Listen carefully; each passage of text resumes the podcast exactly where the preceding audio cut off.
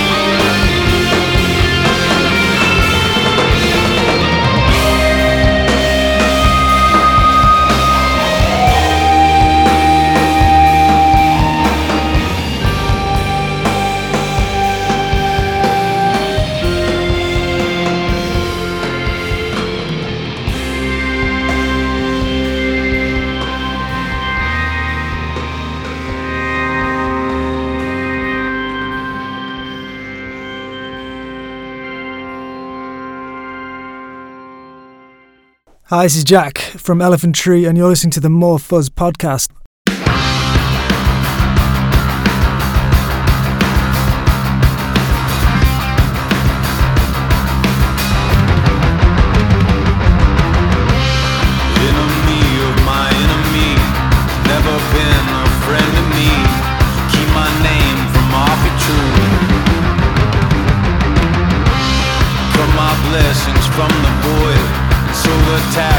Tapestry of noise. Chase my tail